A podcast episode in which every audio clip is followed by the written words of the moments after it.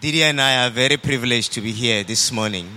And Brent asked me, So, what's the topic? I'm like, Okay. I just gave it to them because I just came up with one because there wasn't really one. So, but I, we talk about how we prepare when we go to places. We don't really sit and work around what are we going to say. We just pray and say, Lord, when we get there, you'll just tell us how it goes. And so that's why you know, I never really have a, a topic. But this morning, what I feel we could talk on, it's simply the fundamentals of ministry.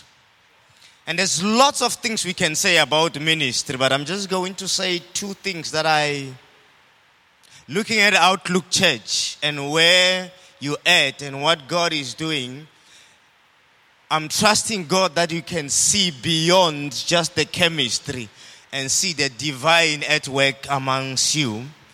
And my view of you, it's this way. It's in the olden days, in biblical times and Vikings times and so on and so forth, when two armies were, were to fight, they didn't just like, I'm going to fight you, and then they start fighting. No, they actually would have terms and conditions, uh, rules of engagement, and in some cases they will lay a siege around the city and wait on and say, "Let's talk. Are you surrendering? Are you are you fighting? Are you engaging?" They wouldn't just engage. And sometimes what would happen, and it happened in, in World War One, World War Two, it always happens during war. The most important thing that happens is not the engagement itself it's the information the army receives. And you, you, you think, why is that important? Because a lot of strategy is in the information they receive. If you receive the information that says the reinforcement is coming, then you know that we already have an advantage against our enemy because they're looking at the numbers that we have, but they don't know that we actually have reinforcements coming. So we'll play a laid back approach and say, mm, We're thinking of surrendering. But you're just lulling them off to the idea that you don't know what we have up our sleeves. And so the information, most of the time, because they didn't have the technology that we have available now. Those days, the information was just a matter of what you hear. And the Bible says these words about hearing. Jesus says to, to, to, to the Pharisees, He says, What did the scriptures say? How do you hear it? Then he makes this statement that I want to make to you this morning. Be careful how you hear. Because we bringing a message to an army at a camp. You are an army at a camp on a verge of a great victory. But what you hear and how you hear it determines how you approach your next step in the battle. And I would like to read few portions of scripture to just highlight how armies had lost what they could have won based on information. So they processed the, the, the, the information through what they hear and through what they see. And each case of what we will read, you realize that these people could have actually still gone a further mile, but based on what they heard, what they saw, their hearts melted and they lost it. And so the fact that God has put you on the verge of victory, what we've seen over this weekend is what Barnabas saw, saw when he went to Antioch. The Bible says he saw the great grace that was upon them. And we've witnessed the great grace upon you. And I'm saying, but Lord, are they hearing as they should at the verge of their victory? So I want to start off by reading in the book of Second Kings. This is the story that you know. And the only reason I'm reading this story is because I want you to see what hearing the wrong message will do to you. In chapter 7 of Second Kings, it says, Elijah replied, Remember, there was a, a siege against the city, and there was just, they were impoverished. There was famine because of the siege. No one could come in. The, sea, the siege had created a shutdown, a lockdown for the, the city. So Elijah had prophesied that God is going to give them, we are on the verge of a breakthrough. Says, Elijah replied, Hear the word of the Lord. This is what the Lord says. About this time tomorrow, a seah of the finest flour will sell for a shekel and two seahs for a barley for a shekel at the gate of Samaria. The officer on whose arm the king was leaning said to the men of God. So there was a word that came. Came from God directly. But the Bible speaks of every time people heard the word of God in Israel, the reason they did not enter his rest is because when the word came, they didn't mix it with faith. And I'm challenging you this morning that what you will hear, mix it with faith for your own context. It says, This man despised the word of God. He says, Look, even if the Lord should open the floodgates of heaven, could this happen? I cannot imagine it happening despite what you are claiming as a God's mouthpiece. And this is what Elisha says You will see it with your own eyes. You will witness the grace upon outlook. But if you choose not to hear with a, a, a heart of faith, you will see it but you will not eat of any of it. Now there were four men with leprosy at the entrance of the city gate. They said to each other, Why should we still sit here and we die? If we say we'll go into the city, the famine is there and we will die. If we stay here, we will die. So let's all go over to the camp of the Arameans and surrender. If they spare us, we will live. If they kill us, then we die. Another version says, if they kill us, we will only die.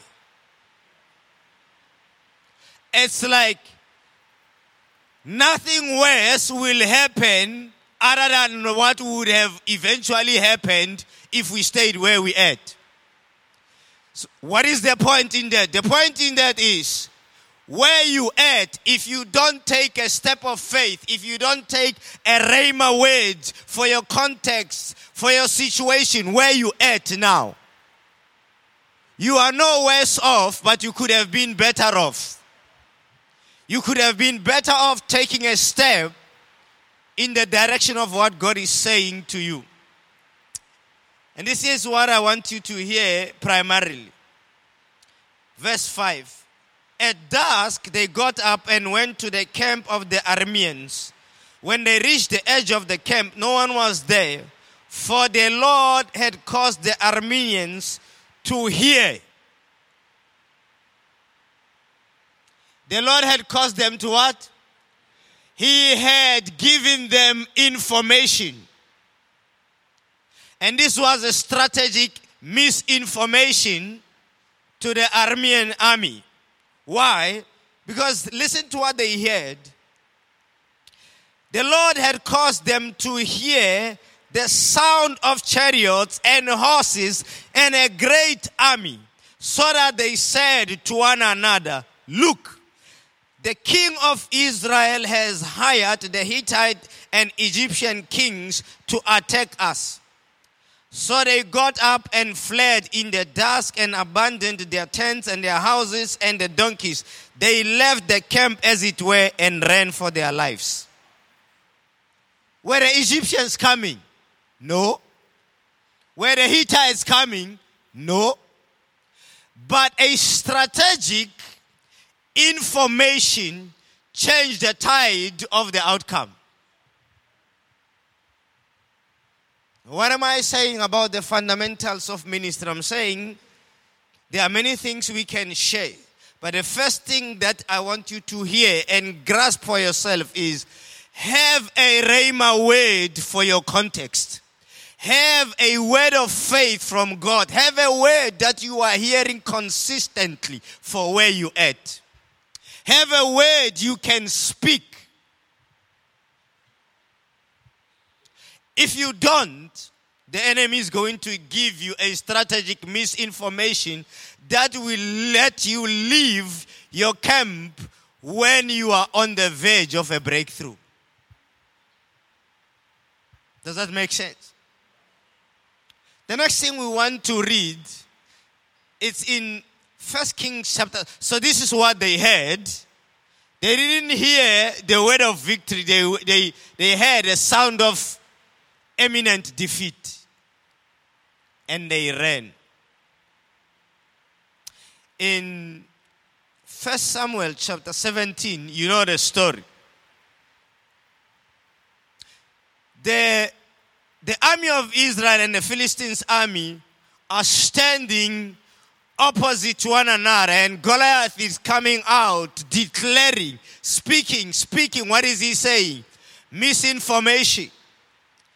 Words that will induce fear out of their heart. These guys, the Lord has already said, I've given your enemies over into your hands. But like before, they had seen in Canaan the giants and they felt like they are grasshoppers. And this time the misinformation is coming in the form of words again. But a man who hears differently, he hears, David comes and he hears this satanic enemy's misinformation and he says, No, no, no, no, no, that cannot be. You know the story, right? Eventually, he defeats Goliath. But this is the part I want you to, to see. In verse 51 of 1 Samuel 17, it says, After David had killed Goliath, says, David ran and stood over him. He took hold of Philistine's sword and drew it, it from his sheath. After he killed him, he cut off his head with the sword. Now, listen to what happens to the Philistines. When the Philistines saw that their hero was dead, they turned and ran.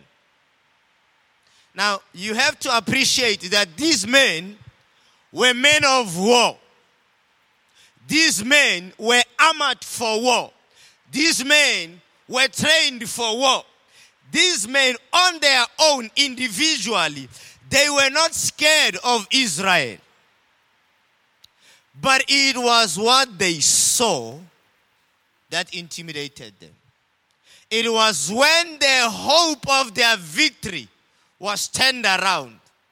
They lost confidence in their own abilities. Now it's funny if you think about it.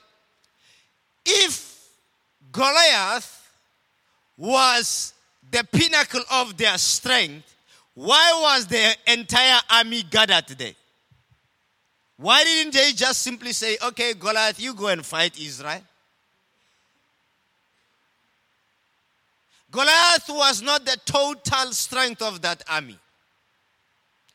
But you see, a perception created an understanding that if we lose that guy, we have lost. But the entire time, our army was still there. So another question is, what do we see if we don't see Jesus? The Bible says, now in this race, put your focus, set your eyes firmly on Jesus. And why? Because the perception of your hero in the battle dictates your hope for victory in that battle. And if your, your, your, your, your hero in the battle is a one who has never lost a single battle against satanic forces, you will not lose hope because your hope in the battle you are facing is not a situation, is a person. Christ, Jesus, the hope of glory. So, the first thing I want to say to you this morning is a very simple one have a Rhema word for where you're standing and keep the right hero for your battle. The second thing I want to say about ministry, and I'm saying all these things in the context of the General Assembly, not so much the idea that others say they are in full time ministry and others are not. We'll, we could talk about that. Everyone is called into full time ministry, it's a matter of context. No one serves God partially. Because God gave all and demands all. It is just a matter of where do you give that all.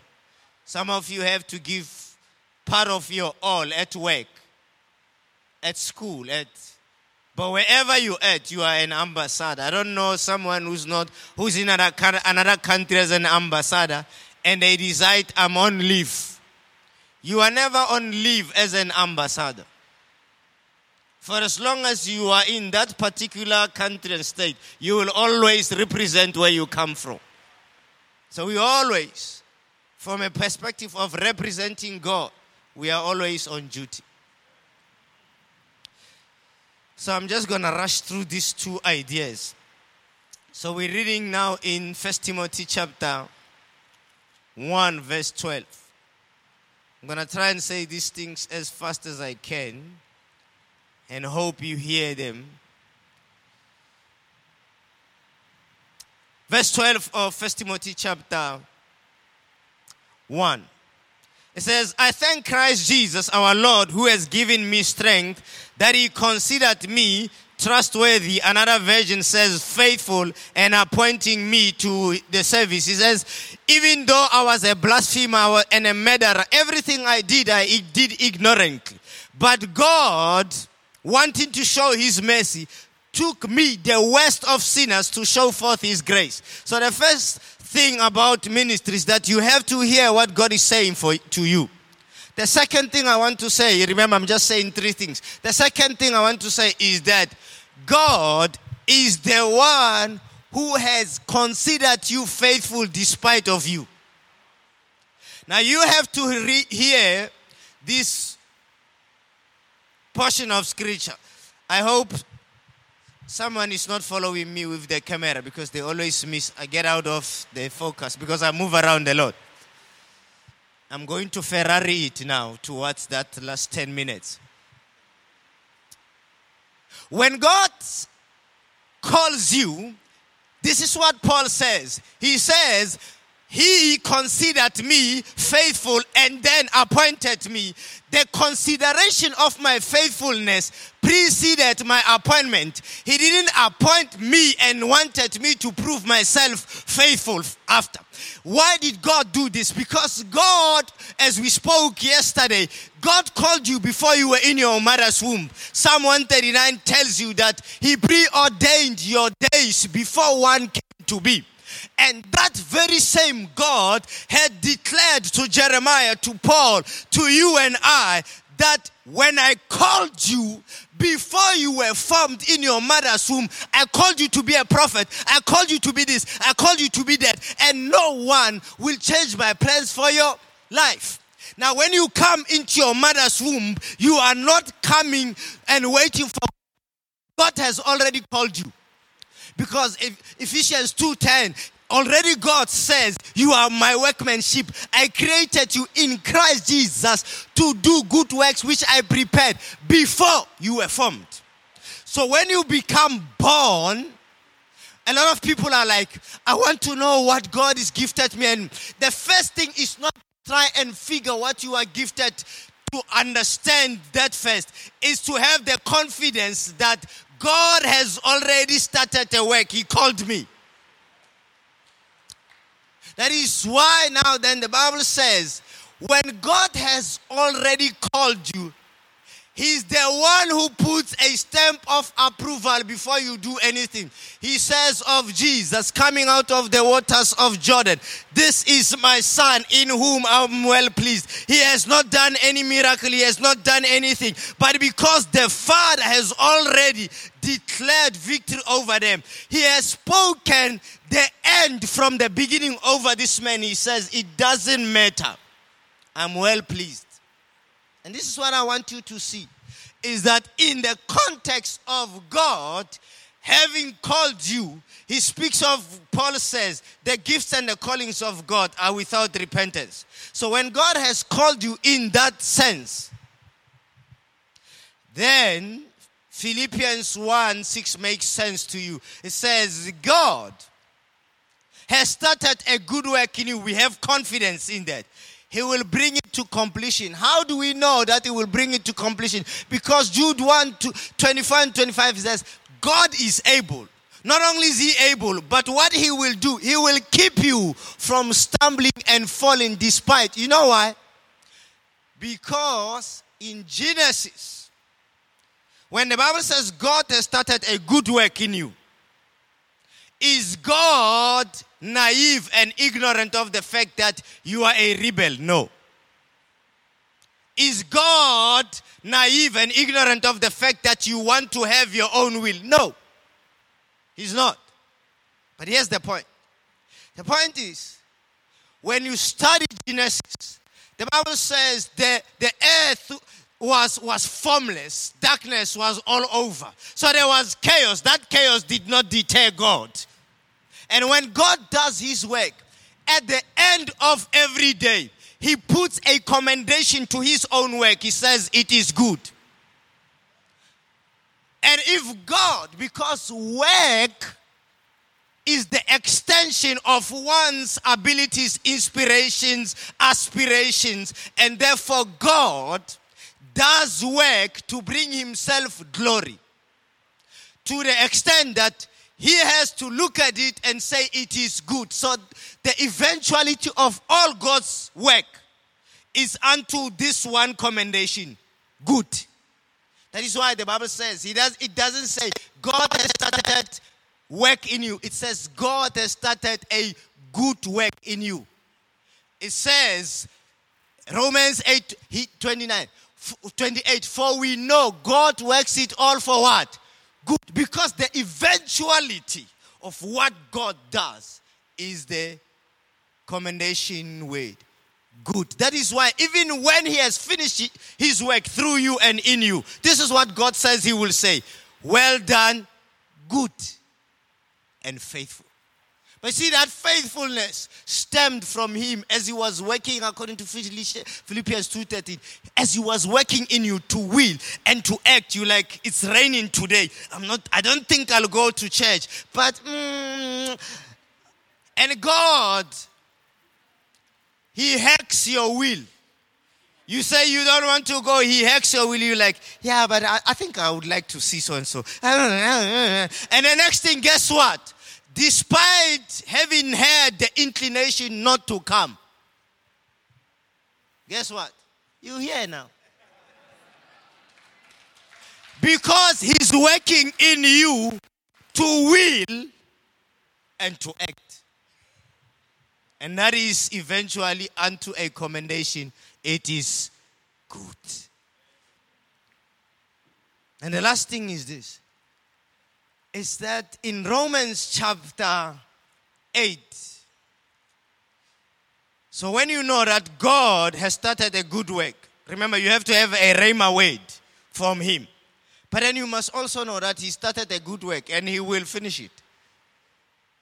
And that's my conviction. My conviction is that in His sovereign will, God has allowed guys that must have been failures to succeed because He determined their success. And I want to believe I'm one of them. And I want to believe you are one of them, despite our rebellion. One day we will see Jesus and like, Lord, I don't know how could I have been so foolish. Thank you that you love me despite of me. If God does his good in you, he will do his good through you. And so here's what we're reading here It says, Therefore, there is now no condemnation for those who are in Christ Jesus, because through Christ, the law of the Spirit who gives life has set me free from the law of sin and death. The law of life in the Spirit. Another version says it is the law of life. Now, this one I really have, I don't know whether I'm McLarening it or what, but you, you, you will have to hear it and God will help you get it. The law of life, so let, us just go back a bit. The Bible says when God has breathed into Adam, man became a living soul. But when you read in first um, Corinthians chapter 15, it, it separates Jesus and Adam in this way. It says Adam became a living being. But Christ, who's the last Adam, it says he's a life giving spirit. And Jesus, speaking of himself, he says, I am the way, the truth, and the life. The words that I speak are spirit and they are life. So what is Jesus saying? He say he tells them that you see I am able to lay down my life and raise it up. Why? Because the law of life, his life in himself, and the law of life can produce but one thing, and that is life. There are two principles of life that work in us according to the Bible. One is the words that we speak. The difference is this the Bible says, on the tongue lies the power of life and death. But the law of life in the spirit does not have the death part. It says, it nullifies, it's called resurrection life. And of that power, the Bible says God has put that life in you and I.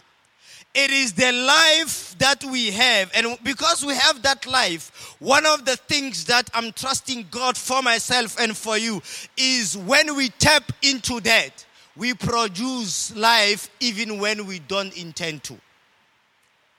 Let me give you a few examples and then I'll sit down. One is that you understand that the Bible says in Mark chapter 16, you shall lay hands upon the sick and the sick shall what? Recover. So when you have the life, you can lay hands, right? But here's how the life, the, the law of life works. If you look at every time, Jesus, Paul, Peter, everyone, at some point they lay hands on the people. At another point, the Bible says they spoke a word, they released it. But then it got to a time where the law of life was automated in them because they had tapped into it through continual fellowship with God. You know how that happened? When they no longer wanted to automate it or rather to activate it, it was automated. The, the woman with the blood came and touched him. Jesus didn't intend to heal her. It was on, and how does Jesus as He says, I felt power living. How is that power resident? Ephesians 3:20 God is able to do exceedingly abundantly beyond what you can ask and imagine according to the power that is at work in you. See, this is not the power of the tongue.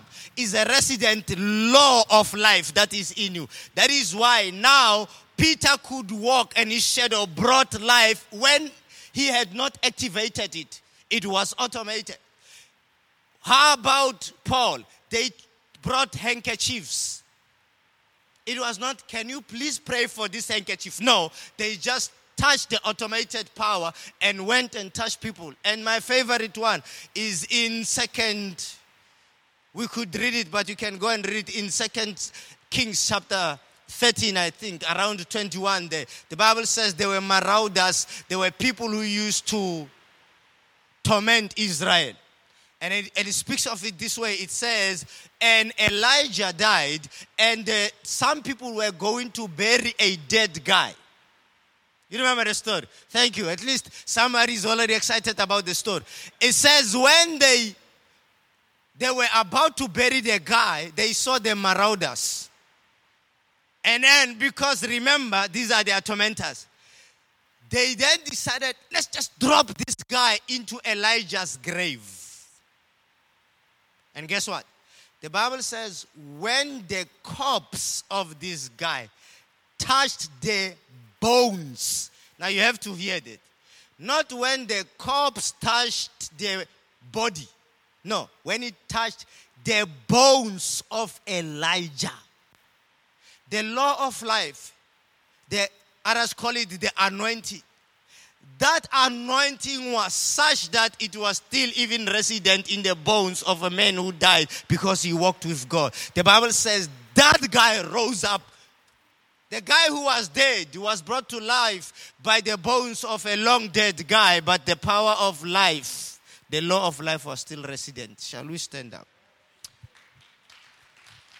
So, what I'm hoping for, for myself and for you, is that somewhere along the lines, we decide, I don't want average anymore. I want the law of life automated. I can activate it, but I think it's better automated. God has challenged me personally that you guys, there's just this apathy and laziness around what we desire. But you know what God does? He's a rewarder of them that diligently seek Him. Believers can lay hands upon the sick, they just have to have the faith for that. But when they start walking with God, the life of God, the Bible says, when Christ, who's your life, appears, you also shall appear. But as long as you are on earth, when you appear, Christ appears when the law of life is automated. And I want to pray this morning that even if you don't know Christ, somewhere deep in your heart, you can understand there's no true life without the divine life in Christ. And so as we pray, pray for yourself that Jesus come into my heart. But if you are a child of God, pray, pray with me. And that's what I'm going to pray. That God will give you a hunger for an automated life of God. Your deep hunger is not what is natural, but what is supernatural. Is that okay? So, Father, I thank you. I thank you that your word declares that we should put on our the new self that is created after God in the nature of God. When you speak, you say, You, dear children, are from God. You are born of God. You have overcome them because you are from above. You are not from below. And I pray for a revelation knowledge this morning that we may understand that we are from above. The below is indeed beneath us.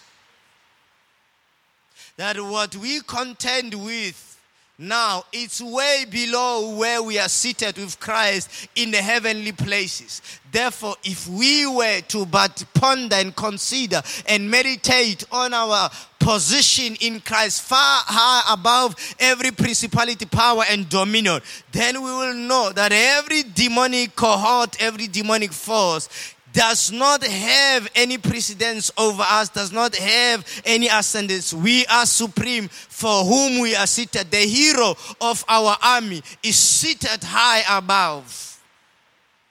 And we pray that, Lord, we may tap in the reality of the law of life. Jesus says, John 14, 12, he who believes in me, the works that I do, he will do, and even greater things. How, Jesus, how did you do it? Because I and the Father are one. The works that I do is my Father doing. And you prayed that may we be one. May we seek that unity with you, with the Holy Spirit, that the works that He does, we may do so that the Father may receive glory and that we may see you manifested in and through us. We pray in Jesus' name. Amen.